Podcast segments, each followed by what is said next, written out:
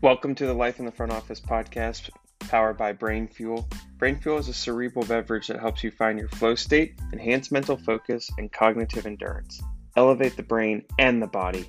To get yours, visit breinfuel.com, B R E I N fuel.com, and enter the code LIFO15 at checkout for your 15% off discount, L I F O 1 5, and enjoy today's episode.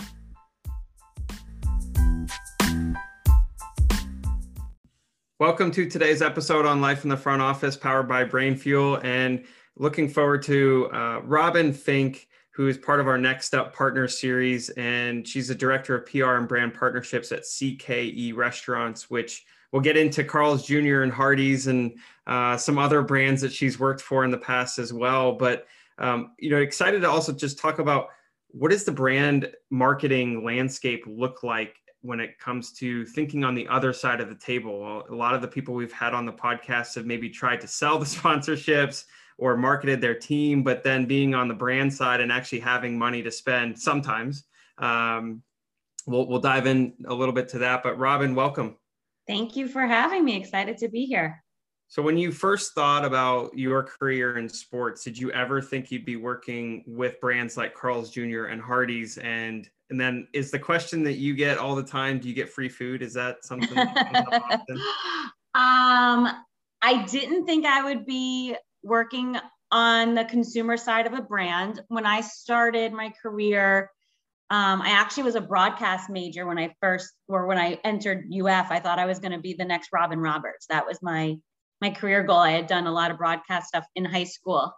Um, and I had my tape in hand and I, I talked to a professor and they were like, come back when you're a junior, do all your classes. And I'm the type of person that likes to get involved, likes to intern, likes to be doing things and learning. Um, so I started interning and volunteering for sports information and had some internships with the Miami Dolphins and the Florida Panthers. And, you know, as everyone I'm sure talks about on the podcast, it's really hard to break into sports from a team side um, you know, I, I had the, I did do that with the Florida Panthers for a little bit, but I went the agency route instead and actually um, wound up working on brands that always activated in sports. So I worked on MasterCard, Verizon, Taco Bell, um, Samsung. So I was very lucky in the sense that I, I switched my career path to public relations but always was able to work in sports in some way, shape, or form throughout my career. And even, you know, when I did go in house to Carnival Cruise Line and now at Carl's Jr. and Hardee's. When you think about working in sports, you don't immediately think of the brand side, right? And and the perspective that you gained or you have gained over a long period of time working for a variety of brands is certainly different than one who get you know gains a perspective on the team side or gains perspective from a league side, et cetera. As you're talking with colleagues and and conversing over deals and and the, those sorts of things, what are some of the perspectives that you've gained on the brand side that maybe others wouldn't understand necessarily, uh, vice versa? Um, I think the biggest perspective is making friends with those who are working on the contract because a lot of times in my role, I don't execute the large contracts for spokespeople. If we're doing a one off for a spokesperson over social media posts with athletes, I will. But, you know, for example, when Carnival signed Shaquille O'Neal as our chief fun officer, I didn't execute the contract, but I had to make sure that, you know, there were enough PR days included, social media posts, event appearance days. So you need to make sure that you know the added value and you know the people working on the contracts and you get to see it before it goes to signature um, because it's always harder to add in a PR day on the back end and you know than in the beginning because then you wind up paying more. What's the biggest difference between having a deal with a team versus an athlete and the individual themselves? it depends on the athlete and the individual. You know, we've looked at partnerships throughout my career with, you know, leagues, teams, athletes, and some research that we found um, when I was at Carnival was fans associate with a player first, then the team, then a league. So that's how we wound up working with Shaquille O'Neal. Is he's so likable, he's so fun, he emulated the brand, and everyone knew him. You know, when we also did have team deals for markets. So we were partners with the Dallas Cowboys, obviously the Miami Heat, um, the New Orleans Saints, the and the and the Houston Texans because those were key port cities for us. Um, so, you know, I think also the deal is always a little bit different. When you have team deals, you'll get a lot of spots and dots, a lot of in stadium signage, and not as much with the players and the social media posts, which is what I I want and need in, in my world.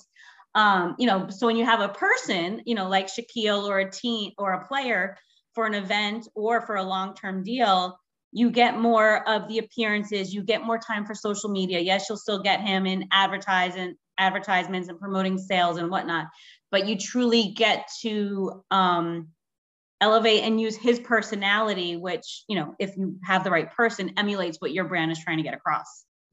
Because the personality component is super important in terms of connecting with people, right? Obviously, there's a team affiliation. It's interesting that you mentioned the athletes to the team to the league versus a sport, right? And and the sport maybe doesn't necessarily matter. It's more so just the affiliation as a whole. And when you think about the spots and the dots versus the social media and digital media and where everything's going, how do you push as the person on the other side to say, hey, this is what I really want and this is what I need? Can you deliver it or not?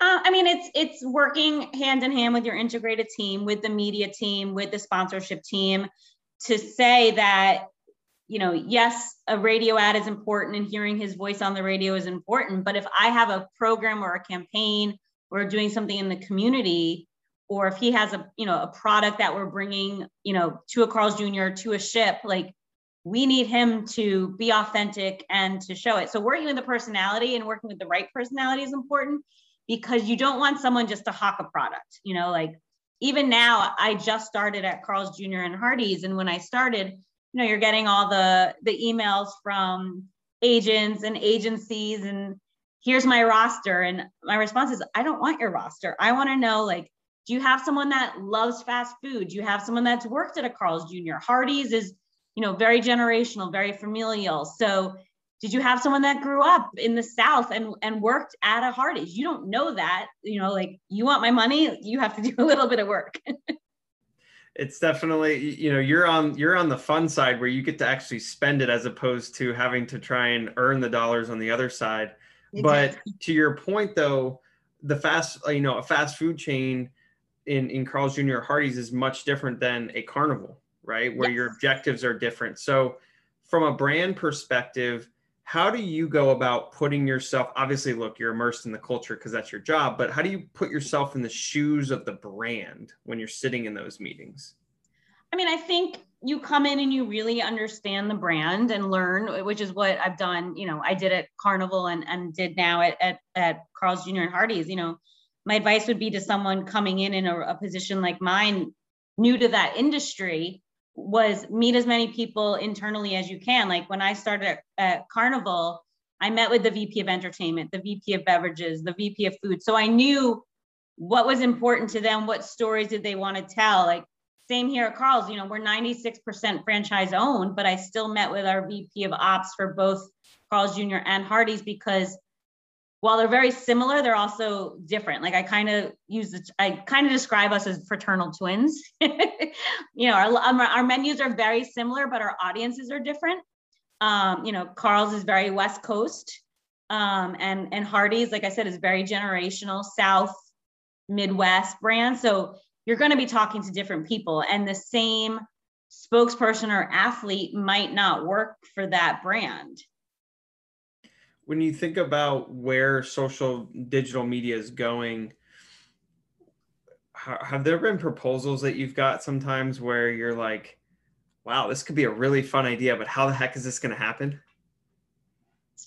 Ooh, that's a good question. Um yes and no and some of it has come from internal like our internal team being like can we make this happen? You know but again it's it's surrounding yourself with a good team. It's it's surrounding yourself with good agency partners. You know, I've always had a great agency from a PR perspective, from video production perspective. So it's really working together to to be able to come up with the best way to do it. You know, one of the the great things about working with Shaquille was he wasn't just a paid spokesperson. Any project that we worked on with him, whether it be advertising, social, or PR, he always came with ideas. you know, we always, you know, if we're on set with him, he would always add something to it or want to try a different prop. And it a lot of times made it into the final product and it wasn't scripted to the, the beginning. But that that's when you know you have a great partner because he adds he he adds his own value to it without just showing up and, and filming for the day. Yeah, no, that makes sense. You know, you mentioned you started in broadcast. Obviously, you went through agency and the brand side. But what are some opportunities as you know individuals are looking to either break into the industry or they want to go from a property to a brand and so on? How do you navigate that space differently than maybe when you tried to first navigate the team space? I think it. I mean, it's it all comes down to relationships. You know, it's it's the relationships that you make throughout your career that you starting with internships. Um, because you never know who you're going to meet. Like agents that I worked with years ago, I still keep in touch with and, and get a phone call from, you know, or say, hey, do you have someone in this market? I'm looking to do something. Um, you know, even when I was, even looking back when I talked to students, you know, I wish I knew more about the octagons and the IMGs of the world, because that might have been a path I wanted to take, knowing that the parts that I love about sports marketing and, and PR. Um, but again, I like I was lucky to work on brands that always activated in that sports space, even though I was always at a PR agency.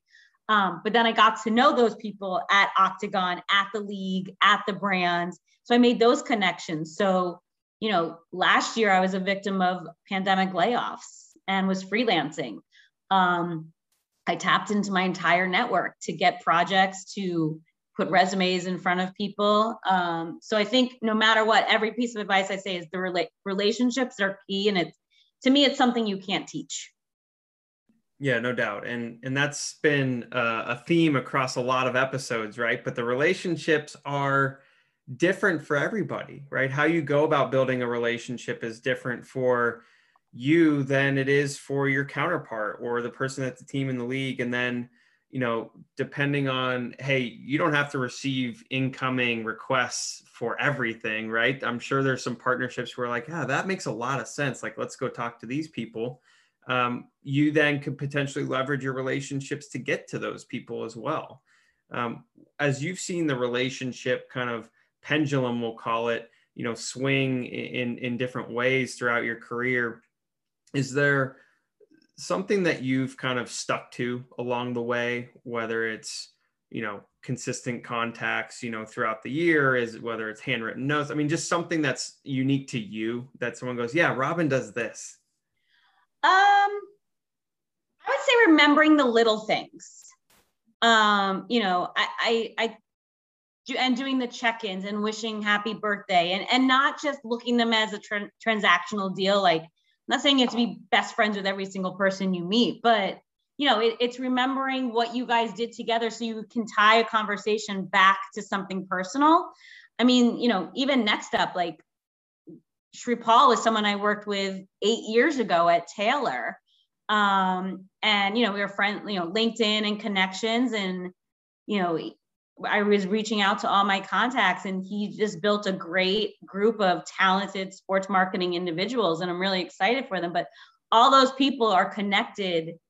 You know, it's six degrees of Kevin Bacon, but put in some sports marketing person um, in some way, shape, or form, and that and that's how you do business. Especially, I think now in this post-pandemic world where brands aren't going to have the dollars to spend on huge agencies. Not saying again, but like in the beginning, you know, groups like Next Up or freelancers like I was doing, that's what brands are going to rely on while business returns back to normal. So that was my next question is what's going to change for brands going forward, right? Obviously there's been a shift to some extent for some and and maybe maybe it's just dollars, right? To, you know, depending on how their business was impacted. I mean, you talk about carnival and cruises, right? Like, I don't know if I've even, is, are, are cruises happening yet? I mean, um, they're very close to resuming um, in Alaska in July. Okay. So they're getting there, right? But like their business has been traumatized. Quiet for and, 15 plus months. yeah. And so, like, as you talk about, being the person that has the budget and what you're looking to spend and how you're trying to get your whether it's your ROI, your ROO, whatever you know acronym you want to use. How do you go about managing that throughout the year, and also just being smart about investments going forward? Um, I mean, you said it. You have to be smart with your budget. I mean, you know, budgets vary by brand. You know, I had different size budgets at Carnival than I do now, but it's it's being scrappy. And again, like it goes back to relationships because I can utilize my relationships and be honest with them and say, look, we've worked together for years. I don't have the dollars I have, but I really want to work with you. I'm looking for this. How can we make it work? And just like brands, there are athletes that are still, you know, they want to build their business and their future and whatnot and are looking for dollars. So while pre-pandemic, they might have been charging 7,500 for a post, they'll take 2,500 or they will work with you and, and take some gift cards. I think it's, again, it goes back to re- reputation and relationships that you build throughout your career. But I do think, you know, I do think budgets will return. I think you're seeing brands start doing events. I think events are coming back. Um, so it's exciting. It's it'll be interesting to see if anything changes in how you know brands activate based on you know a different audience, right? Or because some sports have now had different audiences based on you know whether you were able to play them or not during the last 15 months and you know do certain brands get into certain spaces because now there is a, a different audience they want to try and attract it'll be interesting to see yeah, no, I agree. I mean, I think for us, you know, when dining rooms closed, we went all drive through. So a lot, you know, we're seeing a big tick in esports with our guests, you know, and, and our fan base. And, you know, when you do the research and numbers like this, you know, fast food fans or QSR fans in esports, because you would, you couldn't go out.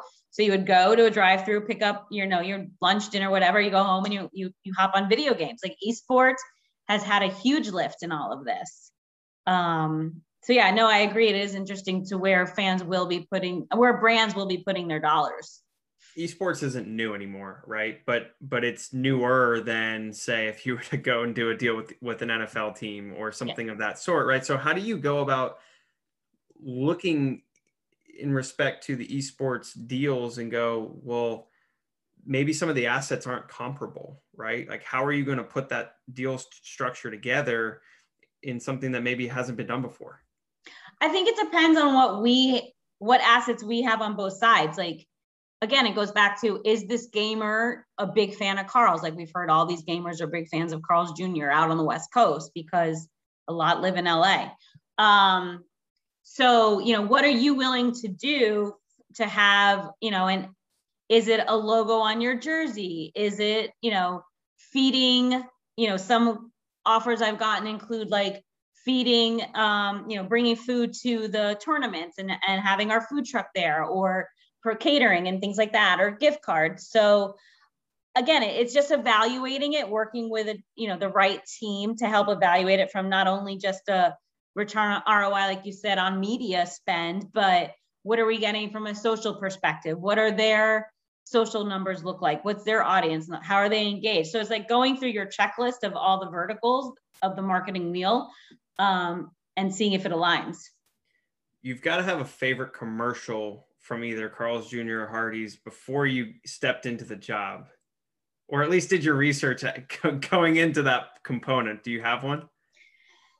Um, I don't know if I have a favorite. I would definitely say probably the most iconic is Paris Hilton. That's that's a common one. Yeah. yeah. All right. Well, let's let's move into our brain fuel segment because uh, you know from a sports marketing perspective, right? You're kind of switching you're switching your brain in, in a lot of different directions depending on what you're dealing with. And if you could have the brain of someone else for one day, who would it be? Anyone, or was it the ones you gave me?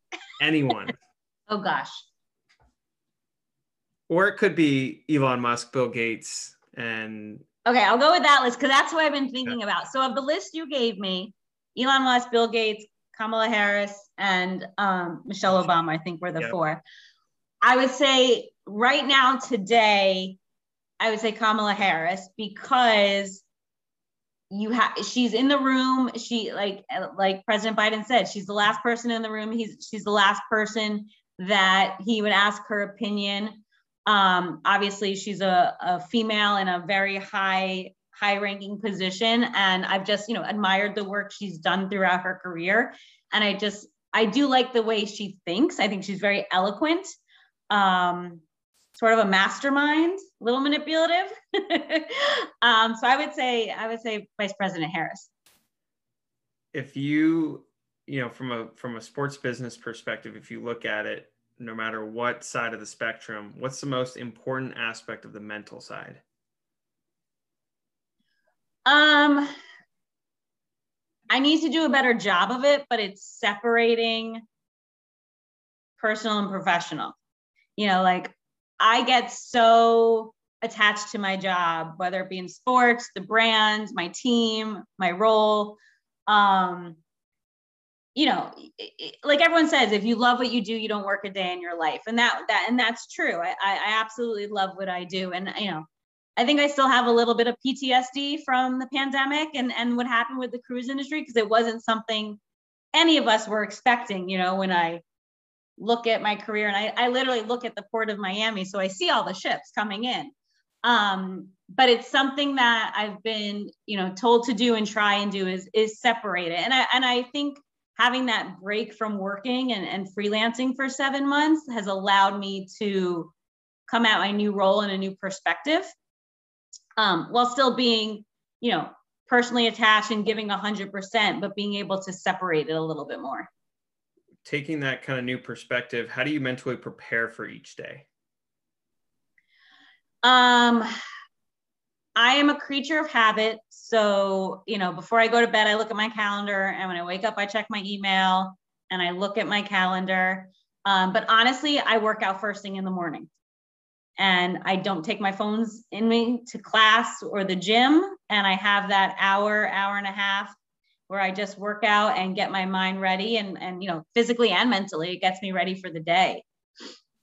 I would imagine this is similar to similar answer in that your secret to productivity is working out in the morning. But once you've got that workout and you're you're in it for the day, what's your secret to productivity?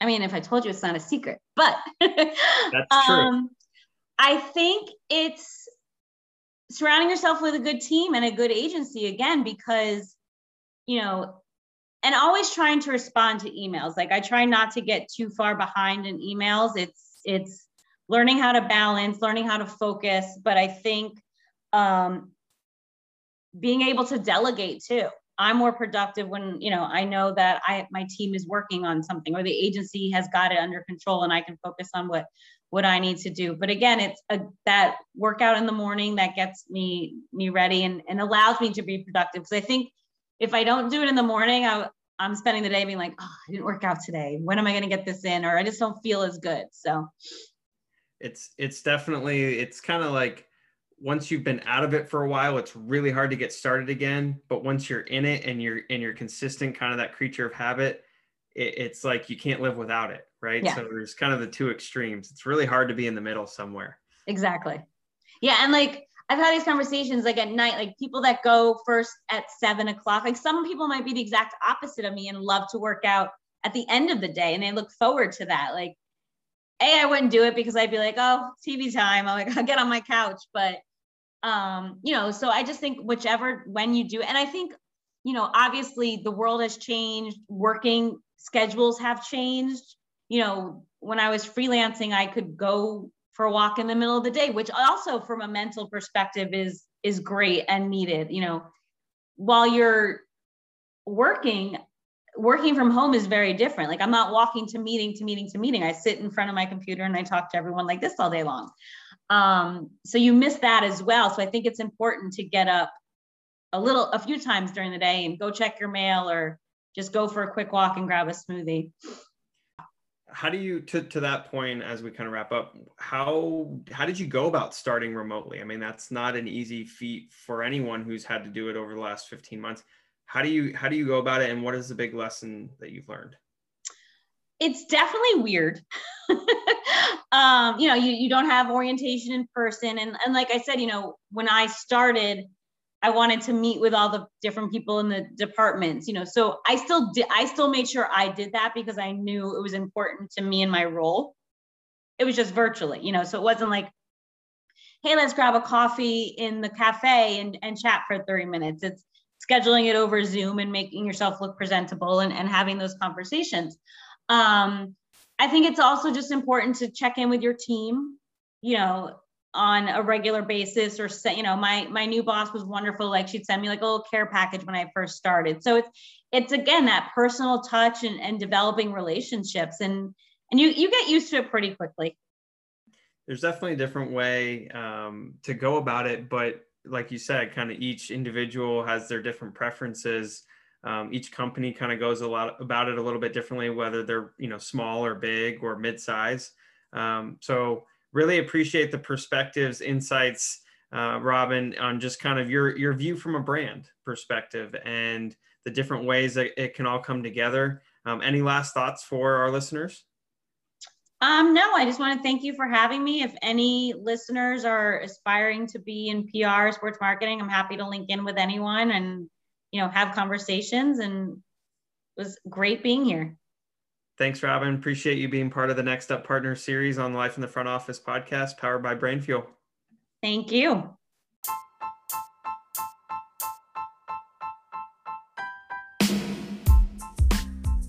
Thanks for listening to today's episode on the Life in the Front Office podcast powered by Brein Fuel. Remember, you can get 15% off your next purchase at breinfuel.com, B R E I N, fuel.com with the code LIFO15, L I F O 1 5 at checkout.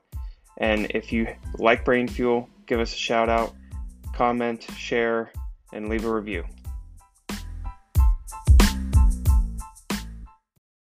And a reminder to get your copy of LOL Loss of Logo What's Your Next Move, our new book written by Andy Dolich and your host, Jake Hirschman. If you go to mascotbooks.com and enter the code LIFO, L I F O, you'll receive 50% off at your checkout or available on Amazon, ebook, and print.